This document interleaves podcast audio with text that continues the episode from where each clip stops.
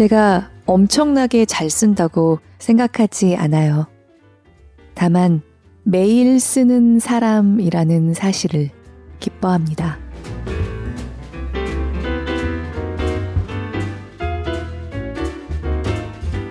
안녕하세요. 골라듣는 뉴스룸에서 함께 책 읽는 시간, 북적북적입니다. 저는 권애리 기자입니다. 이천이십일 년이 끝나갑니다. 믿기지가 않아요. 북적북적 함께 해주시는 분들의 올해는 어떤 일 년이었나요? 제게는 굉장히 변화들이 여러 가지 있었던 한 해였어요. 좀 평생 못 잊을 일 년이었습니다. 그런데 그런 기분 느껴본 적 있으세요? 올해가 끝나가는 게 너무 아쉽지만 한편으로는 아, 내가 이 시간 안에 이 상태에 더 이상 머물러 있을 수는 없다는 것 또한 그 어느 때보다 더 강하게 느끼는 그런 기분이에요. 어떻게 보면 뻔한 마음일 수도 있겠지만 이 소중하고 변화가 많았던 일 년을 잘 갈무리하고 싶다는 생각이 유달리 많이 드는 연말입니다. 그래서 제게는 올해 마지막 낭독 차례가 될 오늘의 북적북적에서는 연말을 맞이하는 자세로 읽는 것을 좋아하는 사람들이 마음을 정리하고 새로운 시간을 시작할 때 함께 읽으면 좋을 만한 책을 낭독하고 싶었습니다. 많은 분들이 좋아하시는 작가입니다. 정여울 작가가 글을 쓰는 삶에 대해 어떻게 읽고 쓸 것인가에 대해 터놓고 이야기하는 책, 끝까지 쓰는 용기, 오늘 함께 읽고 싶습니다. 정여울 작가는 북적북적에서 심연구 기자가 에세이집 마흔에 관하여를 이미 낭독하고 소개했던 적이 있습니다. 당시에 심연구 기자 낭독을 듣고 아, 좀 더 읽고 싶은 작가분이라고 생각했었는데 이번에 인연이 닿았네요.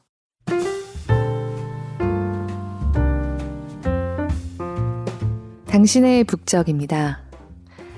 어, 제가 십일월 말에 읽었던 김원비 작가의 에세이집 다정소감 들으시고 네이버 오디오 클립에서 얌고님 좋은 글 들으셨다고 편견과 혐오, 무례함의 피해자이자 때로는 가해자로서 많은 생각을 하게 되었습니다. 이렇게 남겨주셨어요. 아마도 얌고님이 말씀하신 바로 그런 성찰이 김원비 작가님이 독자들과 공유하고 싶었던 바로 그 생각들이 아닐까 합니다. 또 네이버 클립에서 디어니스님, 제가 진행했었던 친절한 경제에서 익숙했던 목소리가 반갑다고, 따뜻한 낭독 들었다고 말씀해 주셨어요. 정말 고맙습니다. 일을 떠난 지 일 년이 다 돼가는 시점에 기억해 주시는 말씀을 들으니까 기쁘네요.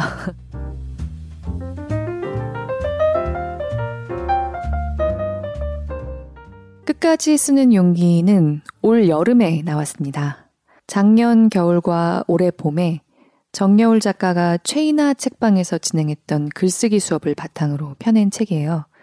그러니까 글쓰기 수업에서 나왔던 이야기들이니만큼 어떤 글이든 조금씩 써보기 시작하려고 하는 단계의 사람부터 전업작가의 길을 고민하고 있는 사람들까지 두루두루 참고할 수 있는 구체적인 팁들도 물론 들어있습니다. 특히 앞부분이 큐 앤 에이로 구성되어 있어서 그 작가의 글쓰기에 대한 생각을 쏙쏙 포인트를 잡아서 들려줘요. 하지만 이 책은 비단 글쓰기뿐만 아니라 어느 쪽으로든 음, 자신이 나아가고 싶은 방향으로 내 삶을 끌어가 보려고 애쓰고 있는 모든 사람들이 공감하고 격려받을 수 있는 목소리로 말하고 있다는 생각이 들었어요. 전반적으로 글을 쓰는 요령에 대해서 이야기하고 있다기보다 글을 쓰는 삶을 살기 위한 자세, 작가 본인이 꾸준히 유지하려고 애써온 삶의 태도에 대해서 이야기하고 있는 책입니다. 글쓰기를 가르치는 인기 직업 작가, 전업 작가의 입장에서 말한다는 느낌이 정말 요만큼도 들지 않더라고요. 결국 직업으로 글을 쓰는 삶을 살 수밖에 없었을 만큼 글을 좋아하는 한 사람이 얼마나 온몸으로 그 삶을 제대로 살려고 노력하고 있는가. 그걸 공유해주고 있어서 내 삶에 대해서도 그래, 끝까지 쓰자는 용기를 좀 자연스럽게 전달받는 그런 기분이 들었어요. 어, 작가님의 이야기를 많이 하고 있는 만큼 그동안 정여울 작가님이 낸 책들과 그 책들을 쓸 때 마음에 대한 이야기도 두루 들어있어서 정여울 작가의 작품들을 좋아하시는 분들이 더더욱 반갑게 읽을 수 있는 에세이집이기도 합니다. 저는 특히 실은 이 책은 아직 읽어보지 못했는데요. 정여울 작가가 예전에 낸 고흐의 발자취와 작품을 따라 다녀왔던 여행기 빈센트 나의 빈센트를 이번에 북적북적 마치고 좀 읽어보려고 합니다. 저도 고흐가 저한테는 좀 많이 특별해서 북적북적에서도 고흐의 서간집을 소개한 적이 있기도 했고요. 사실 제 나름의 빈센트 투어를 다니고 있거든요. 오랜 시간에 걸쳐서. 그런데 이번에 끝까지 쓰는 용기를 읽고 알았어요. 그러니까 정여울 작가님도 빈센트 투어를 하고 있을 뿐만 아니라 그에 대한 책까지 펴냈다는 걸 알게 돼서 너무 반가운 마음이 들더라고요. 끝까지 쓰는 용기를 읽어가다 보면 음, 저처럼 이렇게 이 책에 언급된 정 작가의 이전 책들, 정여울 작가의 글 세상에 좀 더 가까이 가보고 싶다는 마음도 좀 자연스럽게 드는 것 같습니다. 그리고 낭독으로는 보여드릴 수가 없는데 책에 이내 일러스트레이터에 참 곰살맞은 느낌이 드는 사파들도, 예쁜 사파들도 실려 있습니다. 이건 직접 책을 열어 확인해 주시면 좋겠어요. 그럼 몇 대목을 먼저 읽겠습니다.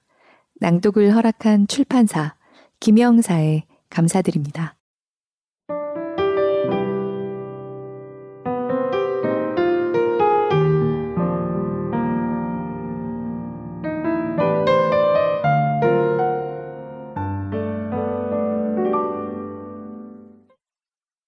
글을 쓸 때 가장 행복한 순간.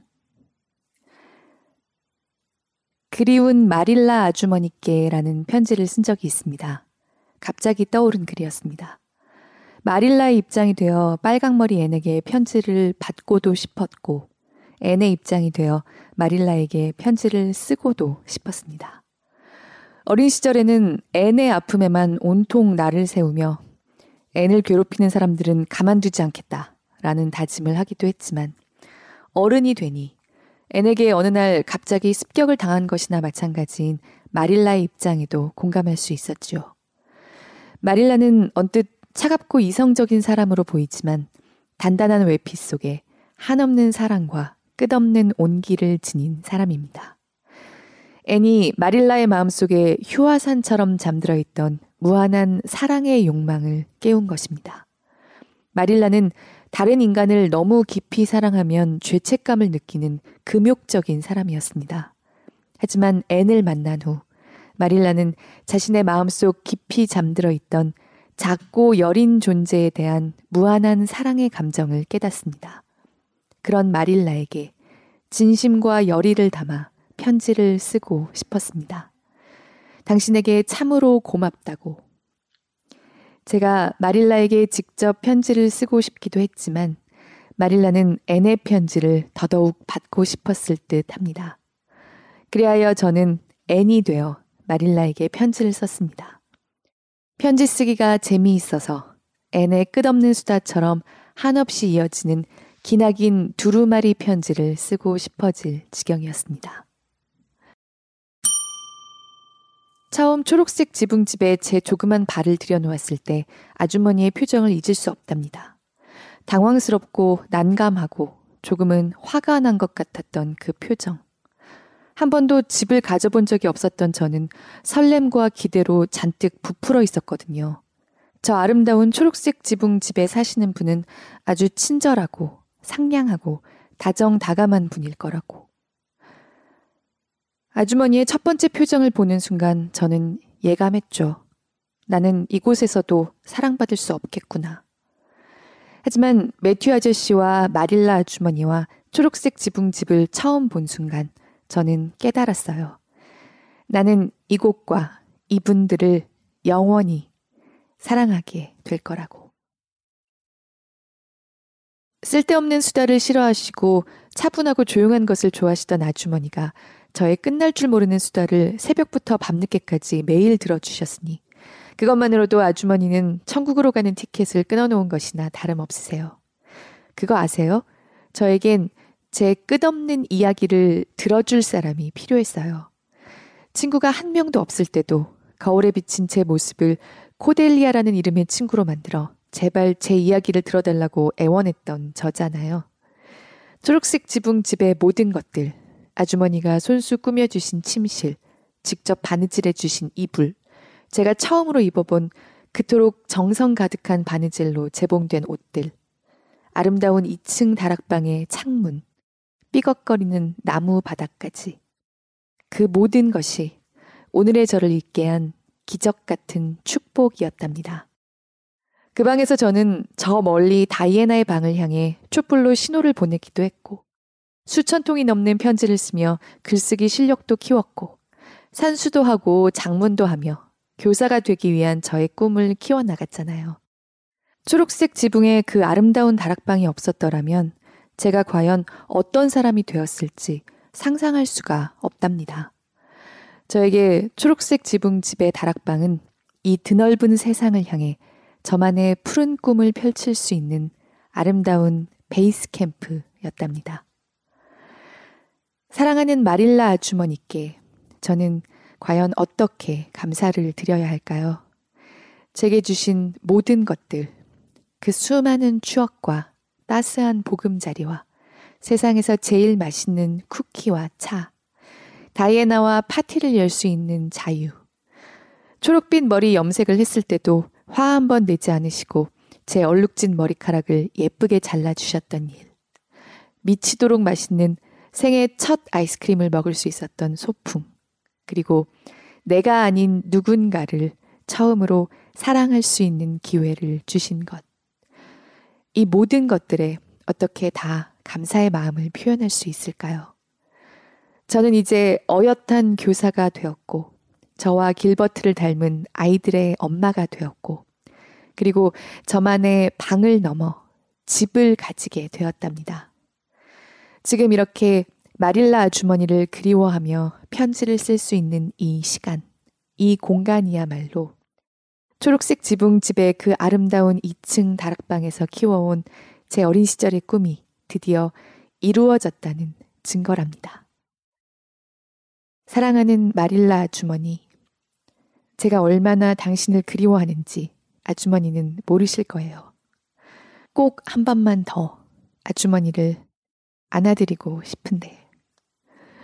초록색 지붕집에서 매일 그 따스한 화덕에 빵을 구워주시던 아주머니의 그 꼿꼿한 뒷모습을 있는 힘껏 꼭 안아드리고 싶습니다. 사랑해요, 마릴라. 그리운 마릴라 아주머니께 중에서. 이 편지를 쓰며 정말 행복했습니다. 애니 되어 마릴라에게 편지를 쓰는 것이 저의 오랜 열망이었나 봅니다. 누가 제시한 주제도 아닌데 내 안에서 불현듯 움켜쥐는 주제가 있습니다. 누구의 외적 자극 없이도 내 안에서 오랫동안 나도 모르게 꿈꾼 주제와 만날 때가 있습니다.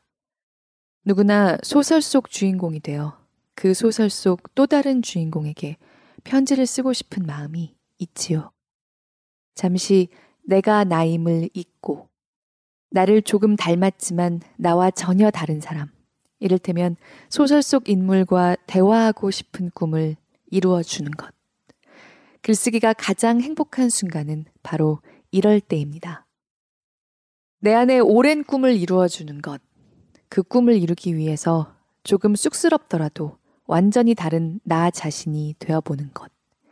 그리하여 다정하게 타인에게 말 걸 수 있는 용기를 내보는 것. 그것이 글쓰기가 제게 가르쳐준 희망과 용기의 비밀입니다. 물론 글쓰기만으로 없던 집이 생기고 잃어버린 사랑이 돌아오지는 않습니다. 하지만 모든 것을 잃었음에도 글을 씀으로써 여전히 살아있는 나 자신과 만날 수 있습니다. 저는 글을 씀으로써 해맑은 나의 정신으로 살아있는 한 아직 희망이 남아있음을 깨닫습니다. 이렇듯 글쓰기는 제 안에 오랜 꿈이 이루어지는 시간을 선물해 주었죠. 복권에 당첨되거나 새 자동차를 사지 않아도 좋아요. 내 안에 오랜 꿈이 이루어진다는 것은 바로 그땐 몰랐지만 지금은 알 것 같은 내 안에 또 다른 나, 더 눈부신 나와 만나는 일이기도 합니다. 글쓰기야말로 지금 우리가 당장 이룰 수 있는 오랜 꿈의 실현법입니다.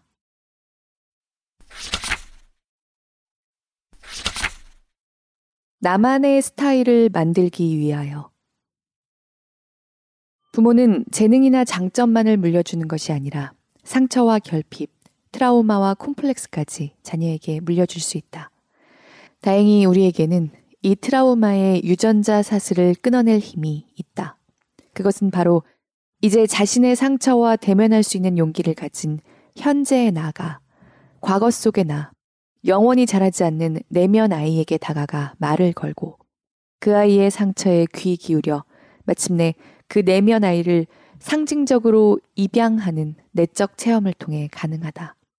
과거의 나는 내 상처를 돌볼 수도 어루만져 낫게 할 수도 없었지만 이제 나는 오래전 나에게 돌아가 아직 자라지 못한 내면 아이를 불러내 그 외롭고 지친 아이를 입양할 수 있는 힘이 생긴 것이다.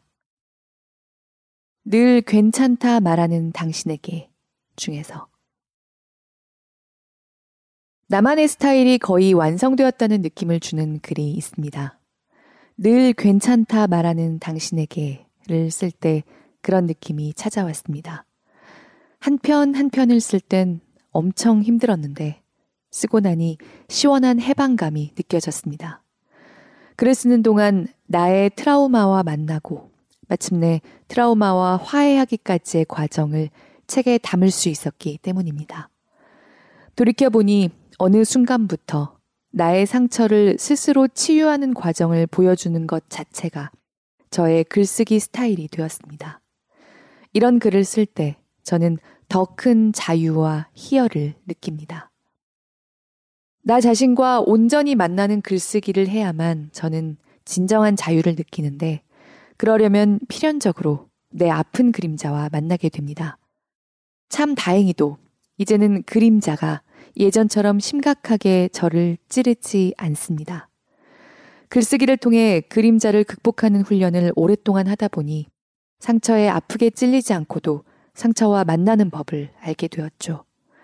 또 내 마음속 트라우마를 매일매일 조금씩 어루만져주면 어느새 그 트라우마가 예전처럼 무섭고 외롭고 끔찍한 모습이 아님을 알게 됩니다.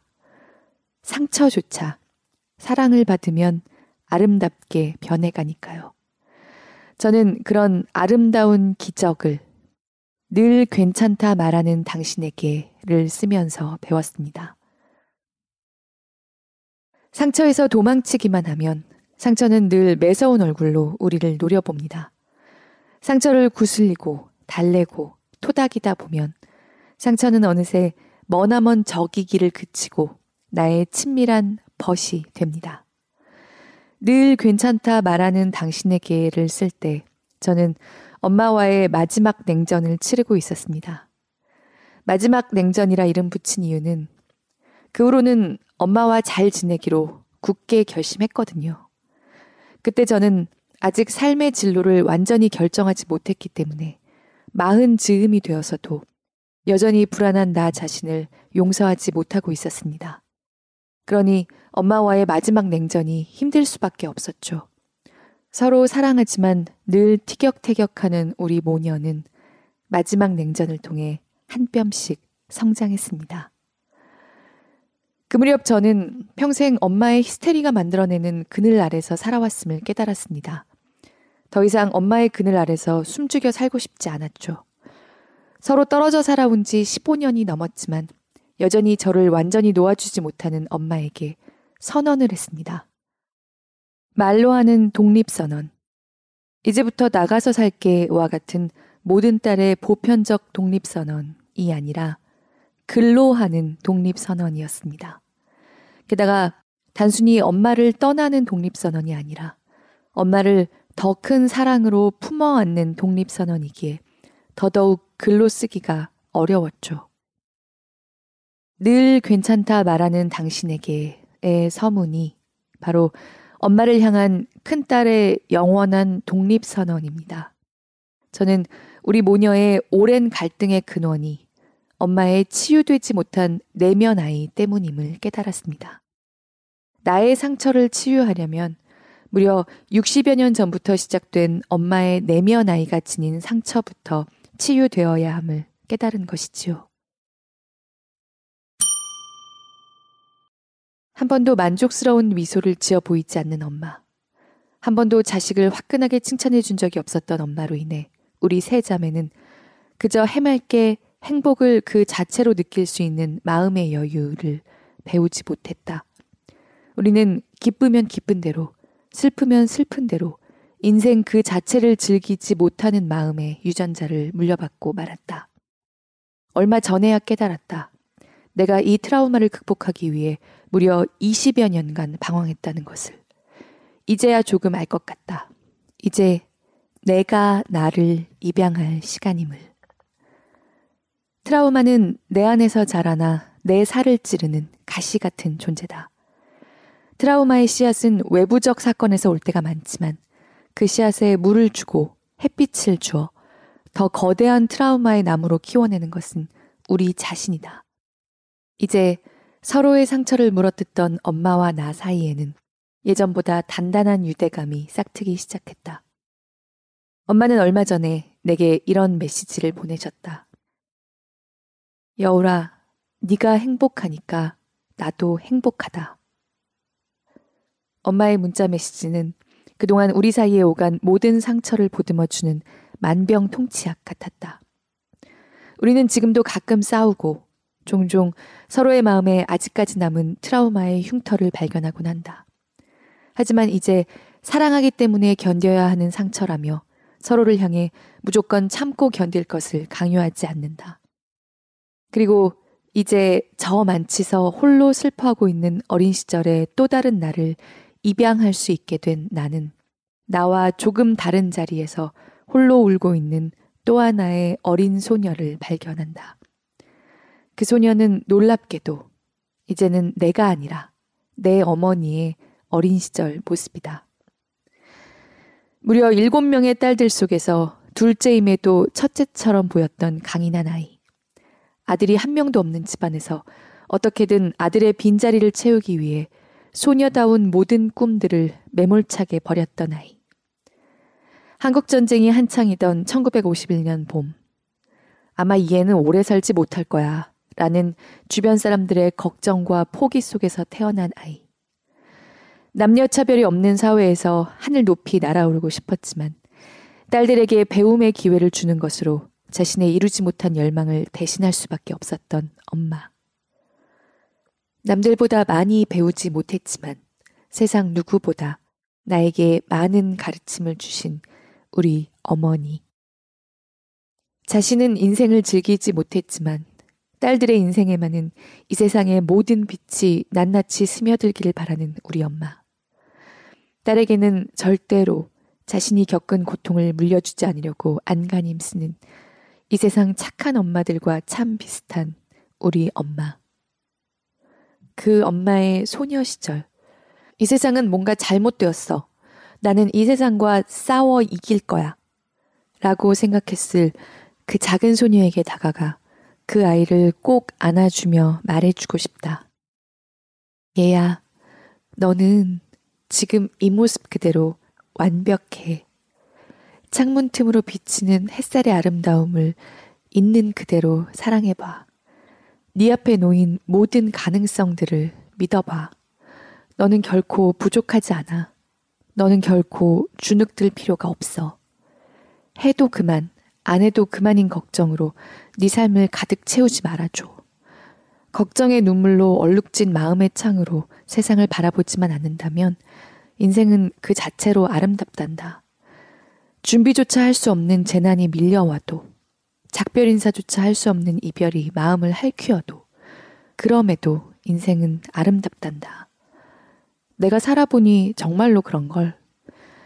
물가에 내놓은 어린아이처럼 항상 걱정되는 누군가가 있다는 것만으로도, 함께 매일 밥을 먹는 사람, 추석의 보름달을 함께 바라보며 소원을 비는 누군가가 있다는 것만으로도 우리는 행복한 사람들이니까. 너는 눈부시다. 너는 아름답다. 너는 그걸 알아야 해.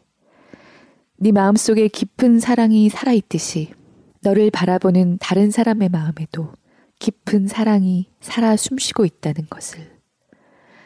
나는 이렇게 지금은 내 엄마이지만 오래전엔 세상이 그저 무섭고 불만스럽기만 했던 작은 소녀를 입양하고 싶다. 늘 괜찮다 말하는 당신에게 중에서 저는 이렇게 내 안에 치유되지 않은 상처의 뿌리, 우리 엄마의 내면 아이를 상징적으로 입양하고 그 아이를 지금까지도 아주 어여쁘게 키우고 있습니다. 엄마가 저를 아프게 할 때는 또 엄마의 내면 아이가 화를 내고 있나 보네라고 생각하면 마음이 편해지고 엄마를 이해할 수 있습니다. 저에게 짜증내고 분노하고 저주까지 내리던 엄마의 히스테리가 실은 치유되지 못한 엄마의 내면 아이 때문이었음을 깨달은 순간부터 엄마를 결코 원망하지 않기로 했습니다. 한때 엄마도 나처럼 똑같이 꿈 많은 소녀였고 재능이 있지만 재능을 펼치지 못한 어린아이였으며 연애도 결혼도 했지만 사랑에는 젬병인 어처구니없는 쑥맥임을 알았기 때문입니다. 이렇게 엄마의 눈에 보이는 짜증이 아니라 눈에 보이지 않는 아픔을 이해하기 시작하자 우리 모녀의 갈등 대부분은 풀리기 시작했습니다. 묻지도 따지지도 않고 엄마의 아직 자라지 않은 내면 아이까지 무조건 사랑하기를 결심하자 더 이상 엄마 때문에 고통받을 일이 없어졌습니다. 글쓰기는 바로 이런 치유와 성장의 힘을 지니고 있습니다.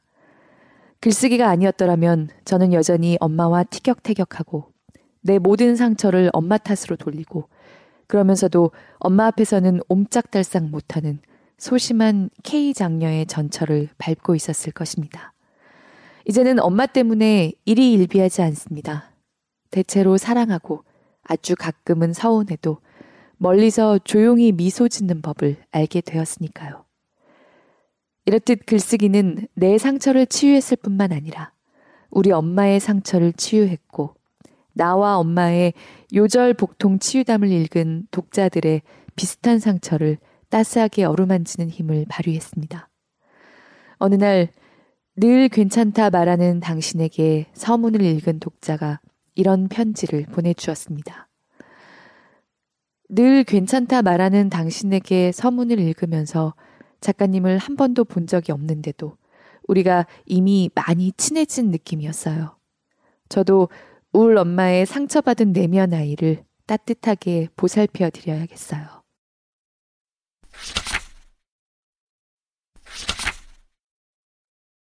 교감. 누구의 마음을 어떻게 두드릴 것인가? 내 인생을 오픈해야만 가능한 일.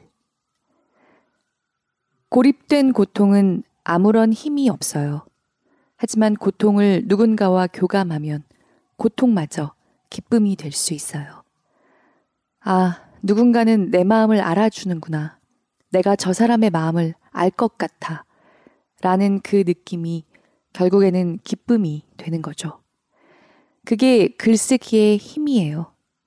원래 처음 시작할 때는 고통이었는데 그 고통에 대해서 글을 쓰니까 누군가와 함께 느낄 수 있는 기회가 생기는 거예요. 그때 알았더라면 좋았을 것들을 읽은 독자가 저에게 이런 말을 하더라고요. 저와 비슷한 체험을 해서 혹시 이분 나와 비슷한 동네에 살았나? 같은 학교에 다녔나? 라는 궁금증이 들더래요. 그래서 제 출신 학교나 이런 것들을 검색해 보셨나 봐요. 그런데 하나도 겹치는 게 없었다며 아쉬워하셨어요. 그러니까 환경은 전혀 달랐지만 경험의 본질이 같았던 것이죠. 공감이란 그런 거예요. 서로 환경도 성격도 다를지라도 상처를 받고 그 상처를 치유하는 인간적 감정의 본질은 비슷하거든요. 우리는 서로 닮은 고통이라는 보이지 않는 고리를 통해 강력하게 연결된 존재예요. 문화적 배경이 전혀 다르다 해도 글쓰기를 통해 그 속에 표현된 고통을 통해 서로 연결되어 있는 것이죠. 그렇게 되려면 반드시 내 삶을 오픈해야만 해요.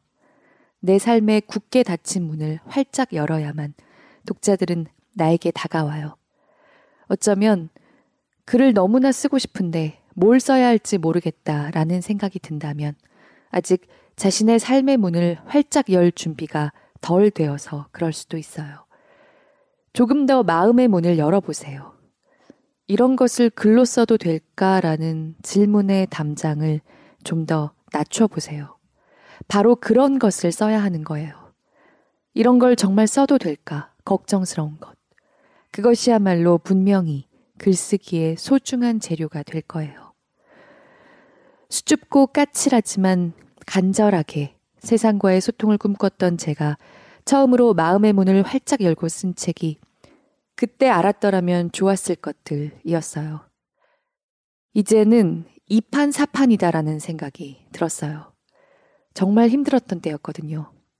마음의 문을 활짝 열고 온전히 나 자신이 되어 글을 쓸 거면 쓰고 아니면 모든 걸 접어버리자.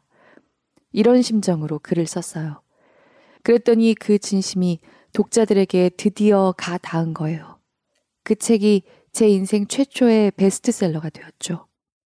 하지만 베스트셀러가 되었다는 사실보다 더 좋은 건 독자들 한 명 한 명의 심정에 가 닿았다는 분명한 느낌이었어요. 문학평론이나 영화에 대한 글을 쓸 때는 그 가운데에 문학작품과 영화가 끼어 있었으니까요. 그때 알았더라면 좋았을 것들을 쓸 때는 그냥 직구를 던졌어요. 그냥 내 삶이라는 직구를 던졌어요. 평론이 커브라면 에세이는 직구예요. 때로는 커브가 필요하지만 저는 직구를 던지는 체질이었어요. 그리고 직구를 잘 던지는 사람이 커브도 잘 던질 수 있지 않나요? 야구는 잘 모르지만 삶은 그런 것 같아요. 직구라는 직설화법이 안 통할 때는 커브라는 에둘러 가기를 선택할 수도 있죠. 하지만 공은 역시 직구잖아요. 삶도 역시 직구예요. 글을 쓸 때 내 삶이라는 가장 아름다운 돌을 던지세요. 그것만큼 간절한 무기는 없어요. 글쓰기 수업을 할 때 저는 원색적으로 써봐라. 날 것으로 써봐라. 이것저것 검열하지 말고 네 마음속에서 가장 먼저 떠오르는 이미지를 글로 써봐라 라는 주문을 해요. 일단 거기서 시작해야 해요. 항상 첫 문장과 시작이 어렵잖아요. 그럴 땐 멋진 첫 문장 같은 건 생각하지 말고 그저 마음속에서 떠오르는 가장 선명한 이미지를 글로 써보세요. 그때 알았더라면 좋았을 것들의 첫 문장은 나는 동창회를 싫어한다 였어요. 아무런 기교가 없는 문장이지만 그 문장이 여전히 기억나는 이유는 그것이 제 성격을 드러내는 첫 번째 직설화법이기 때문이에요. 사람들이 많이 모이는 곳을 싫어하고 오직 진심을 담아 이야기할 수 있는 극히 소규모의 만남만을 좋아하는 제 성격이요. 인생의 속도를 비교하는 동창회가 너무 싫고 친하지도 않은데 친한 척하는 사람들이 너무 싫고 억지로 미소를 지으며 행복한 척하는 모습도 싫어요. 그렇다고 해서 사람이 싫다는 게 아니에요. 오직 진심 어린 소통을 할 수 있는 따뜻한 만남만을 필요로 한다는 거였어요. 이렇게 그냥 첫 문장부터 저를 오픈해버렸어요. 이렇게 소박하게 시작하면 됩니다. 마흔에 관하여에서는 더욱더 나 자신을 열어 보였어요. 보여주고 싶어서라기보다는 그냥 나 자신이 튀어나와 버렸어요. 제가 온전한 제 모습을 글로 쓸 수 있을 때 독자들도 나와 닮은 상처를 치유할 수 있는 가능성이 생긴다는 것을 온몸으로 깨달았기 때문입니다.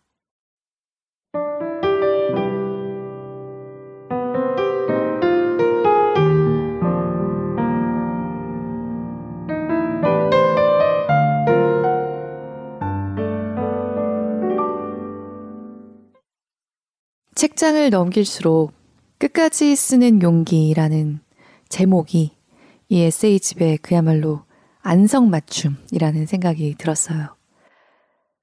삶이 친절했기 때문이 아니라 오히려 꽤나 불친절해서 쓸쓸하고 상처받았던 적이 많았기 때문에 어디서든 매끄럽게 잘 적응할 수 있는 사람이 아니었고 자기 자신으로서 나아가는 길이 험했던 적이 많았기 때문에 그 모든 순간들을 결국 자신의 글을 써나가는 힘으로 길어 올릴 수 있었다고 계속 이야기하고 있거든요.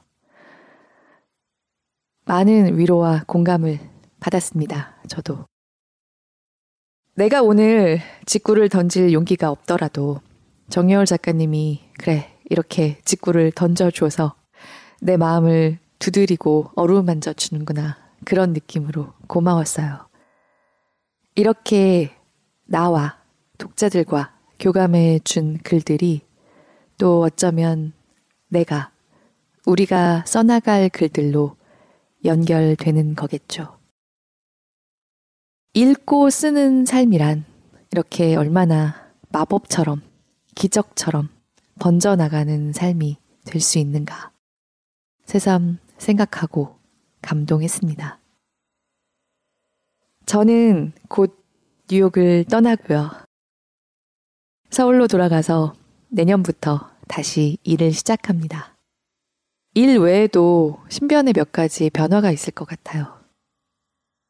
그래서 곧 시작될 새해가 달라질 환경이 기대가 되기도 하고 두렵기도 하고 사실은 그저 백지를 앞둔 사람처럼 막막한 마음이 제일 들기는 해요. 막막해요. 이 시점에 만난 끝까지 쓰는 용기가 적지 않은 힘이 돼줍니다. 맨 앞에 읽었던 정여울 작가 서문의 구절처럼 그래, 그저 내가 매일 쓰는 사람, 매일 내 삶을 제대로 살려고 노력하는 사람인 것을 기뻐하자. 그리고 삶에서 만나는 모든 순간들을 결국 내가 써나가는 힘, 내가 살아가는 힘으로 길어올리자. 새삼 다시 한번 다짐해 봤습니다. 이 책에서 밑줄 쫙쫙 쳤던 한 대목을 좀 더 읽고 마치겠습니다. 들어주시는 모든 분들도 올 한 해 즐겁게 갈무리하시고 내년을 생각하는 시간을 북적북적과 함께 가져주신다면 정말 너무 기쁠 것 같아요. 늘 고맙습니다. 이 겨울에도 함께 북적북적 해요.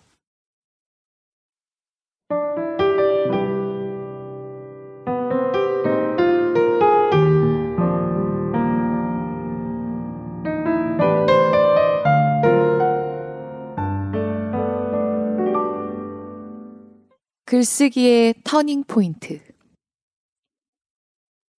제가 진짜 나의 이야기를 써야겠다 라고 결심했던 순간 결정적 전환점이 있었어요.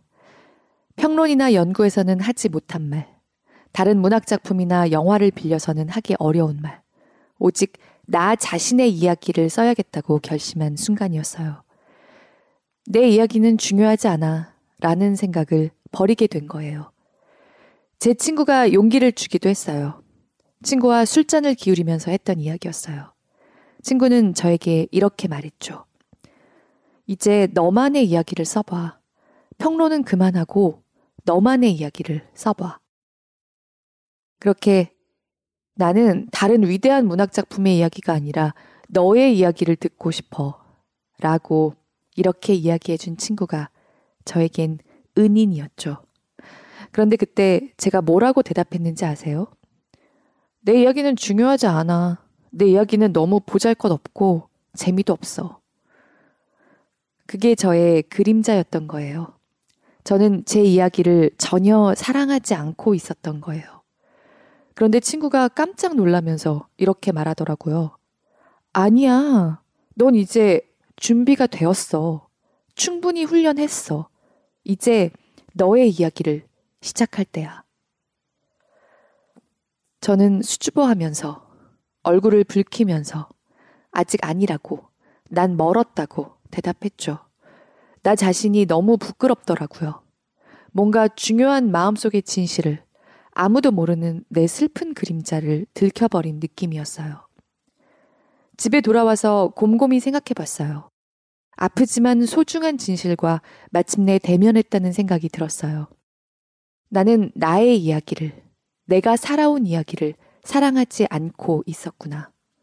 온 힘을 다해 내 삶을 가꾸어 왔으면서도 정작 내 삶을 사랑하지 않고 있었구나. 나 자신을 미워하고 나의 이야기를 증오하고 있었구나. 그 깨달음이 너무나 쓰라렸어요.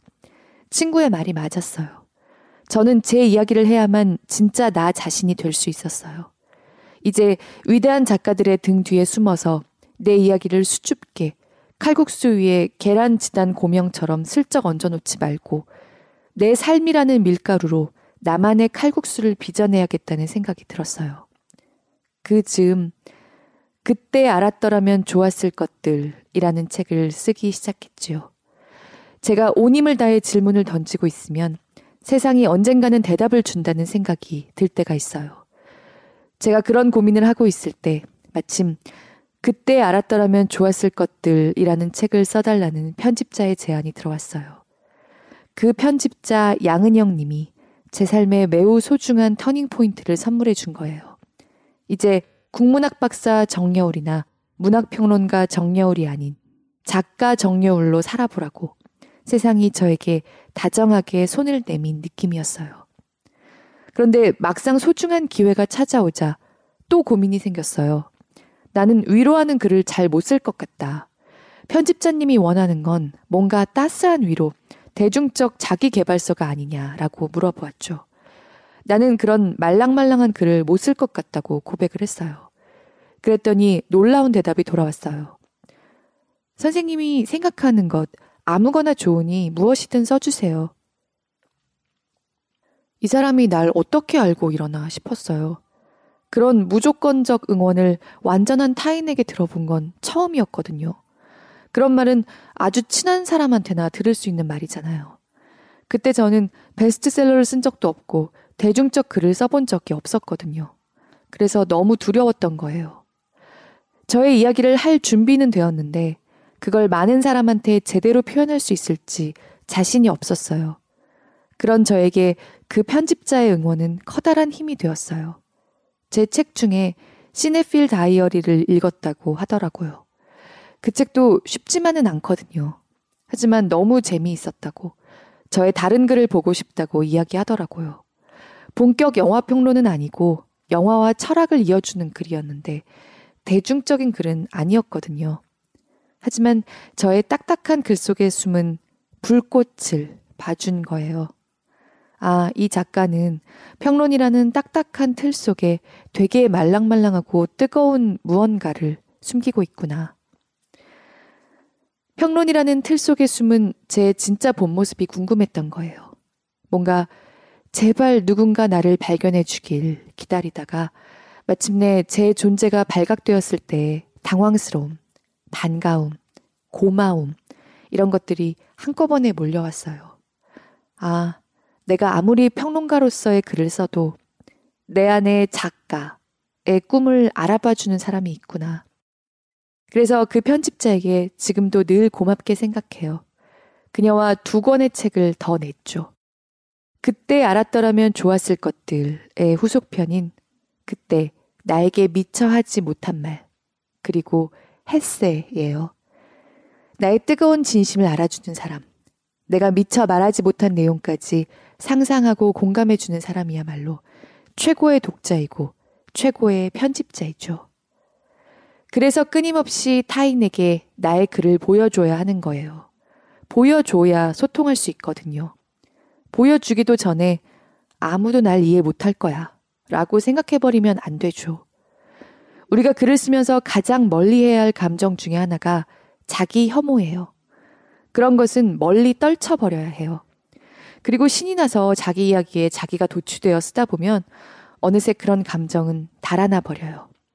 누군가 단 한 명이라도 내 이야기를 읽고 공감해주면 어느새 그런 나쁜 감정은 사라져버리죠. 이것이 글쓰기의 치유적 효과예요. 저는 그 책을 쓰면서 제가 오랫동안 알았던 자기 혐오라는 마음의 질병을 극복했어요. 내 이야기를 진심으로 사랑하기 시작한 거죠. 뭔가 화려하고 대단한 이야기는 아니지만 그것이 멋진 이야기여서가 아니라 나의 이야기이기 때문에 소중하다는 것. 그것을 잊지 않았으면 해요. 여러분의 이야기는 저마다 이 세상에 하나밖에 없는 독특한 이야기라는 것. 그 독특함을, 그 눈부신 개성을 표현할 수 있는 글쓰기를 지금부터 시작하시면 됩니다. 그러려면 우선 나의 이야기가 중요하다. 나의 이야기는 그 자체로 소중하다. 라는 마음가짐을 꼭 잊지 않았으면 좋겠어요. 우리는 글쓰기를 통해 반드시 교감할 수 있는 존재들이고 글쓰기를 통해 반드시 서로를 이해하고 그 아픔에 공감할 수 있는 존재들이니까요.